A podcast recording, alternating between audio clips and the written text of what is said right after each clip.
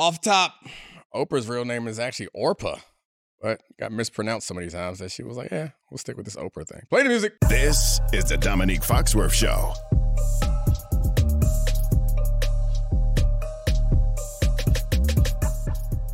Welcome to the Domonique Foxworth Show.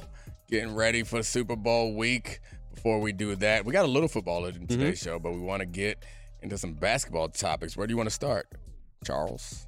Uh, I want to air an off-air conversation, which is Oh, who is who is tougher to play against, LaDainian Tomlinson or Adrian Peterson. We were, bo- but to the to the listeners, before this, we were talking about the Fiesta Bowl with Boise State and Oklahoma, and I was saying one of the weird things I thought about that game was not the Ian Johnson proposal. It was like what a weird cap to Adrian Peterson's college career, which started out with him finishing second in the Heisman Trophy as a freshman.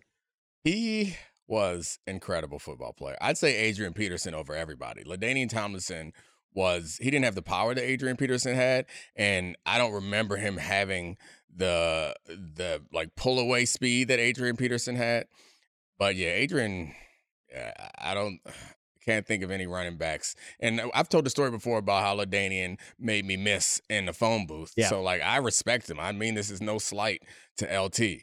But I remember, and like I'm not a big guy, but I tackled plenty of people, and it was never a problem. Like it didn't hurt that bad. Adrian Peterson's one of the few players where I tackled him. Him and I think Steven Jackson, Hmm. the running back, right? Was it? Yeah. Yeah, the big running back for the Rams. Yeah. Him and Adrian Peterson were the two running backs that um, I remember throwing my arms into their legs to like tackle them, and it felt like I put my arm in a lawnmower. And I was like, "The this is not okay. So then I had to you go with the the forearm to the legs from here on out because I'm not sticking my extended arm in there. And in the same game where Adrian Peterson's legs chewed up my arm like a lawnmower, I was like my thing was being fast. The one thing that like rarely, I think there was probably twice on the field where I thought this person is faster than me. It was Bethel Johnson was running down Hmm. on punt return and I was trying to block him. Or he's running on punt. I was punt return. I was trying to block him. And normally I would let the guys, the gunner, get away from me a little bit and then refocus my angle and catch him at the ball and block him. And at, right in front of the ball carrier. It was great. Worked all the time. Steve Suter had a bunch of touchdowns in college because, in part, because I was great at doing that. And Bethel, I was like, all right, now it's time to get him. Now it's time to get him. and he just kept getting further and further away from me. And then with the Adrian Peterson thing, like anytime someone had like a long run, I would be able to go catch them before they got to the end zone, especially if they were on the other side of the field. Like I just take a good angle. I have the angle combined with the fact that I'm faster than them, go get him. Adrian Peterson got out across the far side of the field. We were in Minnesota. I think I was playing for the Ravens at the time. And I remember, it's like, all right, here's calculate my angle. Him. Oh, and the angle changed on me. And then next thing I know, he was in the end zone. So yeah, Adrian Peterson. I mean, he's one of those runners too, where despite being the most talented running back in the NFL, he also sort of looked like Isaiah Pacheco when he runs, like Yeah. cartoonishly angry. Yeah, he fumbled a good amount, and I think Yeah. it was in part because it was like the ball was a secondary concern. It felt like it was like the most important thing was destroying what was whatever was in front of him. But yeah, he was he was incredible. Yeah, in his second and third seasons, he had 16 total fumbles. Damn, it's a Yeah. lot. It's worth it though. I feel like the Josh Allen conversation with Adrian Peterson. Fine, Yeah, fumble a couple times, whatever.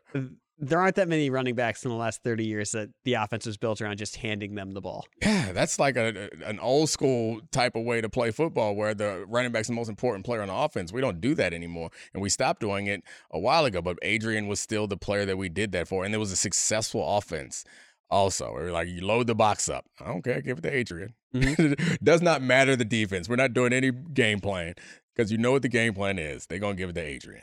All time maniac backfield, him and Brett Favre. He have Um, the last uh, MVP for running back, Adrian Peterson? Yeah. Yeah. And he had, it was 2000, right? Or close to 2,000 yards, yeah. Yeah, 2000 yards. Coming All off the ACL. Not the year 2000, but Yeah. 2000 yards. Yeah, he he was like the first player to like come back from that ACL crazy fast too. Nine months. yeah. Or eight months. Absurd, which like Another, casualty of the FedEx Field turf. All right, let's talk some NBA. And I specifically want to talk about this story with you um, because of your experience of it's not ju- you have different perspectives on fans, you have different perspectives on organizations than a lot of people are going to talk about this. But the big story in the NBA right now is Joel Embiid and Joel Embiid's injury. He was having the best season of his career. He was the MVP frontrunner. He's averaging 36 points a game. As Zach Lowe pointed out, the most points per minute in NBA history, even above Wilt's 50 point per game season. That came to a screeching halt when he sat out in Denver. Fans and the media got on him for ducking Jokic for the fifth straight year in Denver. Um, he came back against Golden State. Someone fell on his knee. Kaminga. Kuminga fell on his knee. Um, and he was then diagnosed with a displaced part of his meniscus. He has had two meniscus injuries, one to each knee. This is now a third one. It's now clear he's not going to hit the 65 game minimum to be the MVP. He's tumbled down those odds. And do you buy the narrative that the media pressure and the fans and the 65 game rule is to blame for Joel Embiid's injury? So the 65 game rule. When when I saw Joel Embiid injury, like my immediate reflex was to like be annoyed about the 65 game rule because it like fell right into my wheelhouse of like protecting the players and not putting this extra burden of pressure on it. But I'm having a hard time of actually sincerely believing that that pressure is enough to for a player who's hurt who understands that winning a championship is the most important to them. A player like Joel Embiid who's had injury issues his entire career and had conditioning issues in the playoffs, like I really it, who just came off of winning an MVP, like I find it hard to believe that this injury is a result of that rule. And if the rule didn't exist, the pressure would still exist like if the 65 game rule didn't exist, we would still people would still roast him for not playing in Denver against Jokic. That was the 65 game rule that was getting him judged there. And I think even before the 65 game rule existed, the conversation about if he genuinely cares about the MVP trophy, which I'm not sure that he did he, last year. Yeah, he did last year. Very agree. Yeah. Yeah. But I'm not sure that he did this season. But if he did, you still have that pressure without the 65 game rule. Yeah. So, like, the rule itself, I'm not going to defend, but I'm also not going to like disingenuously use this injury as an opportunity to destroy the rule. I don't think the rule should exist, but hmm. I don't think the rule is the cause of this problem. I kind of think the rule should exist, not even because it's like a, it's obviously it's an arbitrary line, but like, can you imagine if Lamar had played 12 games this year and they were like, he's the best player, give him the MVP. Like I kind of think it's it, it's nice. You've talked we've talked about this a so, lot. The the incentives of playing mm-hmm. of the regular season mattering. Right. And the NBA MVP award matters a lot. But I think it uh I think it's actually somewhat cool to incentivize players to care about certain parts of the regular season. In, in there are a clear four best players in the NBA. Obviously, not all of them can try and win the MVP. But I think it's cool that guys can care about winning it, whether it's the rule or not. Oh yeah, yeah, yeah. No, you're not gonna get a disagreement yeah. out of me. It's cool if they care about it. I'm not going to belabor the point that I know you know that I'm thinking is yeah, that too many games. There's too many games, and these rules are a, a, way to try to fix a problem without actually addressing the issue. So I'm with you. I'd love for there to be more uh, like natural incentive and desire to play in these games. I just don't think the 65 rule um, 65 game rule accomplishes that. I think it does probably, if anyone in this situation, Tyrese Halliburton, like that sucks for him because he had like, was it $41 million yeah. riding on on it, and then the decisions, which I guess that's not the 65. Well, yeah, it is the 65 game rule because be, you in can't make to, an All NBA team if you don't play 65 games, and then your super max value goes up higher if you make those teams. So like, it sucks to have a seemingly arbitrary line like that determined, but it also sucks to have something somewhat arbitrary, or not arbitrary, but somewhat um, uh, or, or, completely out of your control, I guess, determined. So, like the idea in general that your salary can be tied to all star games or all NBA teams or MVP trophies, like that kind of stinks also when your value is clear yeah. what your value is. So, like, and that's very different. That's yeah, very different. The salary, not, the salary being tied to it, I think, is different than the concept of like from this from the fans' well, perspective. Well, I mean, it's it's it's not different because it's the same thing. It's like things that people want.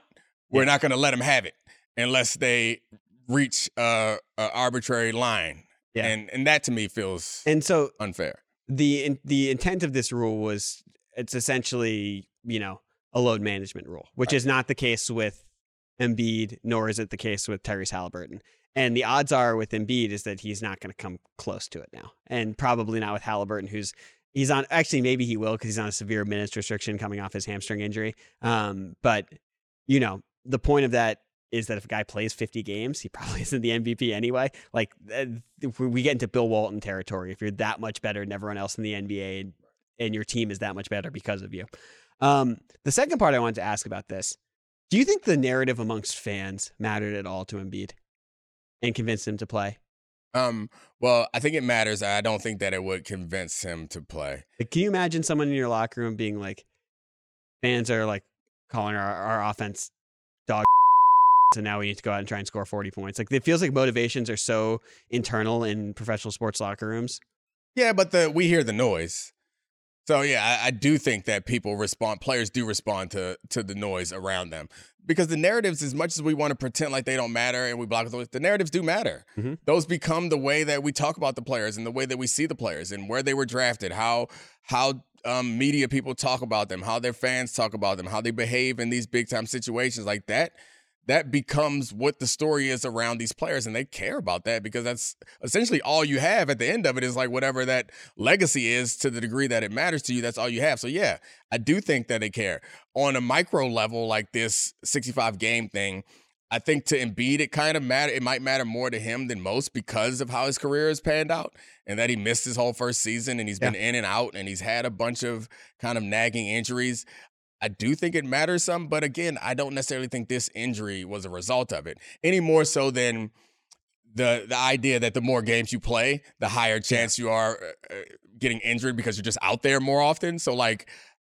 I guess it contributed, but I don't. I feel like it's a contact. This is yeah. not Durant's Achilles. This is a contact injury. Right. That's my yeah. point. And I mean, even Durant's Achilles, I would say that if you run up and down the floor uh, ten times, whatever the chance is to blow your Achilles is a certain number. You do it a hundred times, then of course it goes up.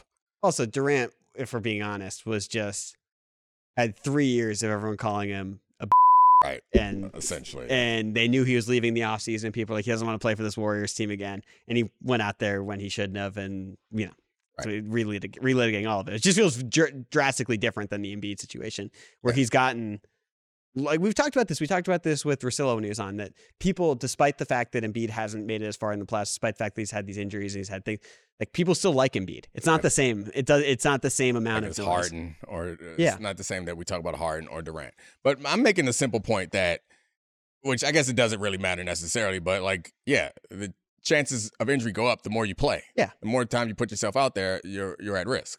Definitely, especially then you know when you're seven to 300 pounds yeah. and they had to literally teach you how to fall because it, it was safer than landing yeah, I mean, this all goes back to, and this is a sports business conversation, which is why I think it's probably interesting for us to have this conversation. Is like all this stuff is tied to CBA negotiations in a way that mm-hmm. all the way. I mean, even the the uh the contracts, the super max, and all that stuff is yes. tied to that, which is like uh, they're trying to find ways to solve problems. But the fact of the matter is, you can't solve a problem if you don't solve the problem, and the problem just hmm, moves. Very wise. Their, can't solve the problem unless you solve the problem.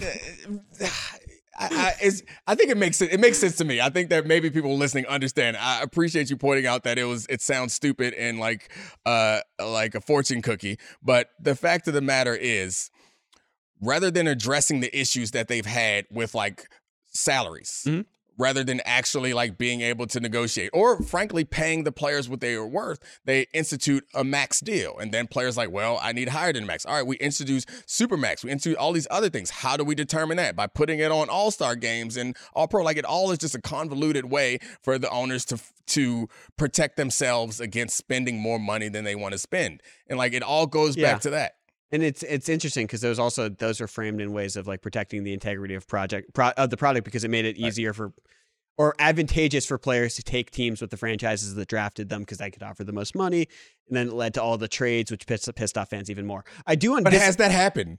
That's yeah. the thing. No, no, it's it's it made it worse. It actually made so it worse. That's, the point that I'm trying to make. Is like it's disgusting. Is like they they keep trying to address these issues without actually like they try to they try to do these little fixes and tweaks and like they do these. Yeah, don't. Well, this is actually I think like I'm you know this I'm a, I've been a massive NBA fan. I've had periods where I've like really nerdily watching League Pass and digesting the stats from cleaning the glass way more than I should. But there are breaking points when the regular season doesn't seem to matter as much, and star players demand trades in the first year of supermax contracts. It actually makes it worse for fans. So that's your point. I do have one last question. The salary cap is what it comes down to. Sure, like, yeah. That's, that's that's what it all boils down to because then you could pay players what they were worth based on their value, and there would be no incentive for players to do this type of dumb. You could also tie the amount that you pay them to the number of games that they play. Like you could do those things. Yeah. But we don't do that. I'm just like So this is the last thing to bring it back to Embiid and put a button on this.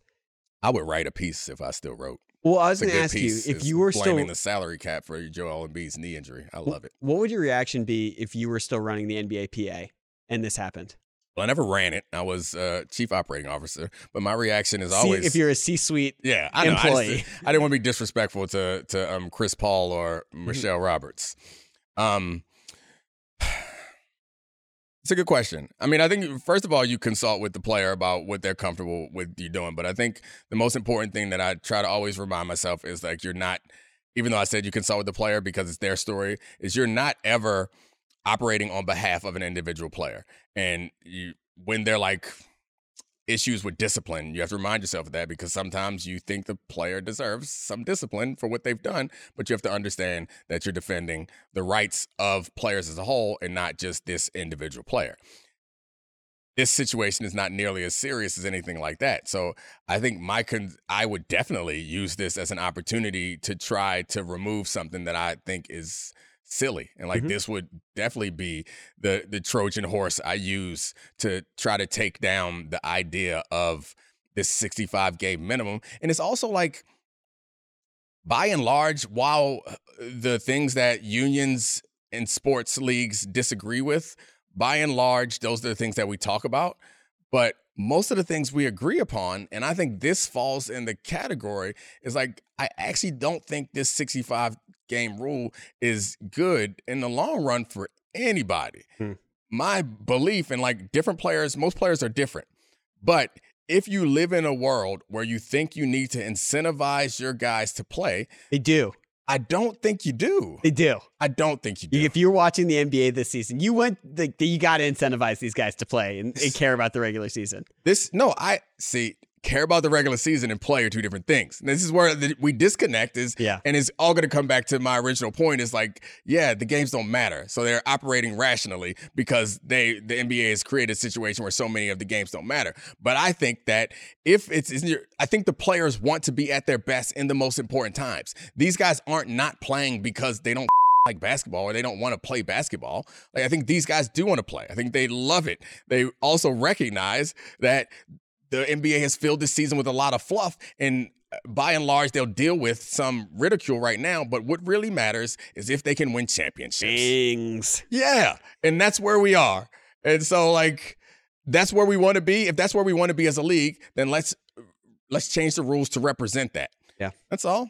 God, it just it's been such a the NBA regular season has genuinely been a degrading product since it seems like after that 2016 year, and it's it's a genuine Yeah. bummer. As as a fan of it, you want those games to be better. And some of the primetime games are still excellent. Of course, we know that Yeah. when the, when those things happen and guys lock in, it's still awesome. But It's it's weird too because I think that a lot of people say, and I would agree that this is the most talented the NBA has ever been.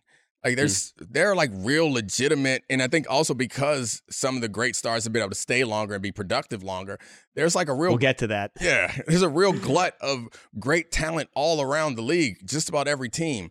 Unfortunately, not the team that is in our local market. They are not uh, filled with talent. I, I went to that game when they against the Heat, and I went with my friend DeQuell, and he made a good point towards the end of that game.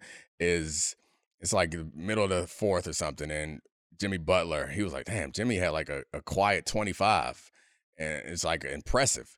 And we looked up, and Jordan Poole had nine, but it was a loud nine. Hmm. It was just misses from all over the place, and it made me sad for the future of Washington basketball. Well, he'll get to hide in Alexandria.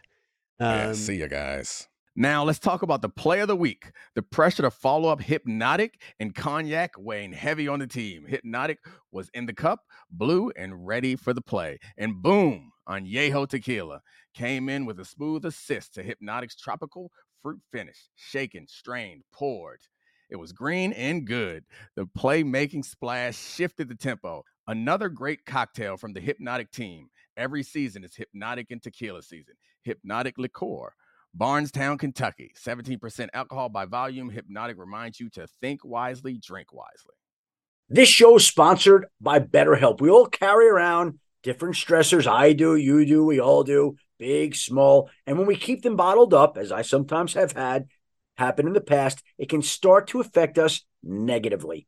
Therapy is a safe space to get things off your chest and to figure out how to work through whatever's weighing you down. It's helpful for learning positive coping skills and how to set boundaries. It empowers you to be the best version of yourself. It isn't just for those who have experienced major trauma. If you're thinking of starting therapy, give BetterHelp a try. It's entirely online, designed to be convenient, flexible, and suited to your schedule. Just fill out a brief questionnaire to get matched with a licensed therapist and switch therapists anytime for no additional charge. Get it off your chest with BetterHelp. Visit betterhelp.com slash DF today to get 10% off your first month. That's betterhelp, H-E-L-P dot com slash DF.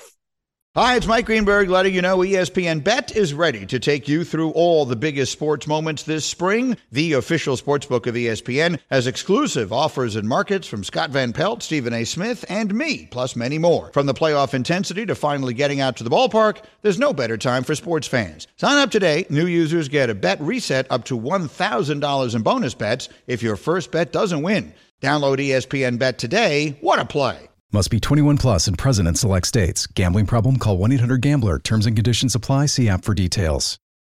Robert Half research indicates 9 out of 10 hiring managers are having difficulty hiring. If you have open roles, chances are you're feeling this too. That's why you need Robert Half. Our specialized recruiting professionals engage with our proprietary AI to connect businesses of all sizes with highly skilled talent in finance and accounting, technology, marketing and creative legal, and administrative and customer support. At Robert Half, we know talent. Visit roberthalf.com today. So, the next story I want to talk about, it's our it's our passive aggressive petty king. Oh, James. King James. There he is. LeBron. Um we're recording this on Sunday night after a weekend of reckless speculation about LeBron James and his future that was started by LeBron James. Okay, not totally started by LeBron James. There was a reporter in Los Angeles who dropped the tweet that Rob Pelinka and the Lakers wanted to trade LeBron. Then you had Rich Paul essentially speaking as though he was running the Lakers, saying that LeBron will not be traded and that he does not want to be traded. But the way he phrased it, we he will he will not be traded was interesting because LeBron doesn't have a no trade clause. He doesn't actually get to support that. Then the Lakers went to Madison Square Garden, and LeBron said, I've always thought about being a Knick at some point in his career. Um, this was following the Lakers team that sort of galvanized and beat the Celtics and gave them their first home loss of the season without LeBron and Anthony Davis. And what's interesting, I want to build a case for you. Okay, let's hear it. I think that the Lakers should trade LeBron James. They're 26 and 25. LeBron James, I've been called LeBron James simp. I I am biased on this. I love LeBron James. He has meant a lot to my basketball fandom and people of my age group. We've grown up watching this career unfold. At this point, he is becoming really annoying with this passive aggressive stuff. The tweets of the hourglass, making about himself with the Knicks stuff. Um, this team is 26 and 25, despite the fact that LeBron has been incredibly healthy. He forced them to trade for Anthony Davis and gave up all of their resources, all of their picks, mortgaged their future to be for right now, for them to be 26 and 25. They built a roster that over the offseason we were like, good moves.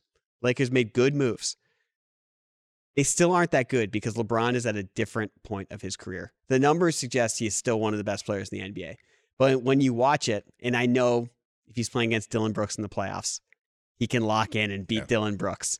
He can go against a Warriors team that has no wing defenders, no interior presence beyond Kevon Looney, win those games. We saw it in the Denver series that he's not the most dominant player in the NBA anymore. So, what are you doing if you have your entire cap tied to LeBron James? What are you doing if your future is to be a 500 basketball team with LeBron and he's going to leave anyway after he's drained you of all your resources, after you have no picks until 2029? Shouldn't you in theory, if you know you're not going to win now, recoup some of that and let him go play for the Knicks. Let him be Jalen Brunson's Robin. All right, so LeBron James is as big as any franchise in uh, the NBA, including the Lakers. And because of that, I think you accurately pointed out that it has to be let LeBron. Like it's it's not force LeBron out. I mean, I know you could. Not force it, yeah. I know you could. He doesn't have a no trade clause, so I know you could, but that's just not how things work with LeBron James. So if that's something that he wants, I would for it'd probably be better for the Lakers than it would be for the Knicks, honestly. Uh Julius Randle, Evan Fournier, a bunch, all the picks you got. Yeah, I think it's more about yeah the the picks and building for a future around Austin Reaves, I guess I don't know around Anthony Davis. Still, I don't know how long they expect Anthony Davis. And you ship him out and get eight more picks also. What is the um? So if you talk about hierarchy, you said B. So you think he's the he becomes. Do you think he's good enough to be LeBron? We're speaking about to be a number two on a championship team at this point. Yes. Okay, so you think that the Knicks, because the Knicks are on the verge right now, you think the Knicks become a championship contender with LeBron James? I think contender, actually, absolutely. Guarantee, absolutely not. Yeah, I think that that's actually more interesting than what the Lakers should do. Is like, should the Knicks want this? Because I mean, Lakers build for the future. I don't know. I tend to believe that basketball is is unique in that when you get talented, you get talent like LeBron James, even at the end of his career, like moving on from it. There's yeah. no, there's no. It's a lot like dealing with quarterbacks in football. Is like there's no guarantee that you're going to get the next one, and and the reason, part of the reason the Lakers keep getting the next one is because of how they treat stars. Like right. this has been going on since the Kobe era. Which is also why you have to be on the same page with LeBron in order to make this happen. So I am uncomfortable because the NBA draft is not uh as it's not going to provide top level stars every year. Like these players. So no matter how many picks you get, if you don't get lucky and get them in the right spot, and you, you don't have your own picks, yeah, you don't have your own picks, and you don't have you don't win the lottery, like it's really hard to be able to get those players back. Which I guess you can always rely on free agency if you're the Lakers and you have this reputation and you're in LA. So maybe that's the way going forward. You use those picks to trade to find other pieces to build around whoever the next star is. But I do think the Knicks conversation of them being competitive. I think the roster actually um, is suited for LeBron at this point. Mm-hmm. Do you think it's the best? Do you think LeBron is better off in trying to make a run in the West with this group, but or do you think he's better off trying to make a run in the East with that group, assuming that they don't lose anybody except for Julius Randle? Yeah, I mean things broke really well for the Lakers last year, and they went from being on the verge of not even making the play-in.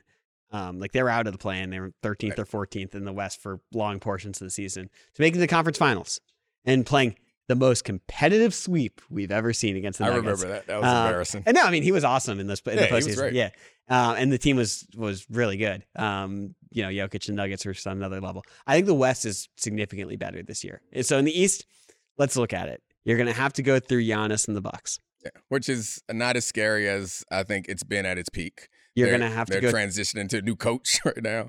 You're going to have to go through the Celtics, a coach that loses a lot of big series. Anyway, you're to have to go through the Celtics, and that's the big one. Um, you know, that team is really good. And I think this is when you think of if and, and, I love that you glossed over and accepted the fact that I called LeBron a number two two option on a championship team beyond, beyond Jalen Brunson. I thought that was gonna spice a reaction, but it's just true at this point. Yeah, I don't know. I didn't want to fight. I mean, it's yeah. I guess yeah. That's that would be interesting in the late game situations. Oh, where yeah. where would they want the ball to be? Uh, either of them. Yeah, I guess. But someone's gonna have to have it. Yeah. Anyway, go ahead. Um, I think that is still the better option. I don't see them getting through a really loaded Western Conference with this Lakers team. I think gives a much better shot in the East, whether it's the Knicks, maybe the Heat get in there, get a little little Heat culture back in LeBron. Um, but the the the thing I part of the reason is it would just be so delicious to see LeBron own Boston one more time. to go in there and rip their heart out one more time. And a Knicks jersey. That'd be pretty fun. I, I do see this is And this also, to our conversation, changes a lot because Joel Embiid might not be in the postseason. We don't know. Yeah, it does. This um this is where it gets hard to be a front office decision maker because it feels like an all-in splash move that does not like not that anything could guarantee you a championship, but for the last I don't know how many years now the Knicks have been like a well-run kind of organization that seems to be building in a slow, methodical, in the right way, attracted. Which I guess uh, Jalen Brunson was not like a top level uh, free agent, but he's turned out to be one now, Mhm. and they had the relationship there to help. But like they seem like they're moving in a direction that and they have the assets to make some moves. They're moving in a direction that seems like a steady incline. Getting LeBron means you need to win the title this year and next, right? Yeah. And what you're going to have to give up to get him means that you are mortgaging your future for a chance to win a title right now. Yeah, I mean that's honestly that's probably the smarter move to the Nick for the Knicks. It's like he's 40 years old, Right. damn near 40 years old. Also worth noting, you're talking about relationships and how the Knicks have taken on Thibs and Jalen Brunson's image and how they're this rugged team with OG Anunoby. We're gonna talk relationships. Not the best relationship with LeBron and Leon Rose and, and Oh, West yeah. at this point. Yeah, that's a fair point. I don't know if he'd be the happiest in that work environment. And an unhappy LeBron, no one is really happy. Sounds fun for, for us. Yeah. I mean, more passive aggressive LeBron or angry LeBron banging on the Celtics sounds like a lot of fun. It's also just so funny. The Knicks have been like, you know, that friend who like can't get a date forever. And finally it's like, got that significant other. We love that significant other. And then someone walks through the doors. Should we upgrade? Is now the time? Very true. I um I'm looking forward as much as I've enjoyed this football season. I'm looking forward to having the bandwidth to dive back into basketball and get smart on all this stuff and talk about it with you as the season comes and be smarter than you in basketball. I don't feel like I am right now. It'll just take me a couple weeks. Yeah, that's probably true. Super right. Bowl. Football. Ah. All right. Thanks, Charlie. It's been great. Uh, thanks, Podville, for letting us use this wonderful studio. And of course, thank you to all the great producers. We'll go with Cortez first because I love him so much because he's a coward. Brian, Serafina, Kevin, and Megan. And we're out. This is the Domonique Foxworth Show.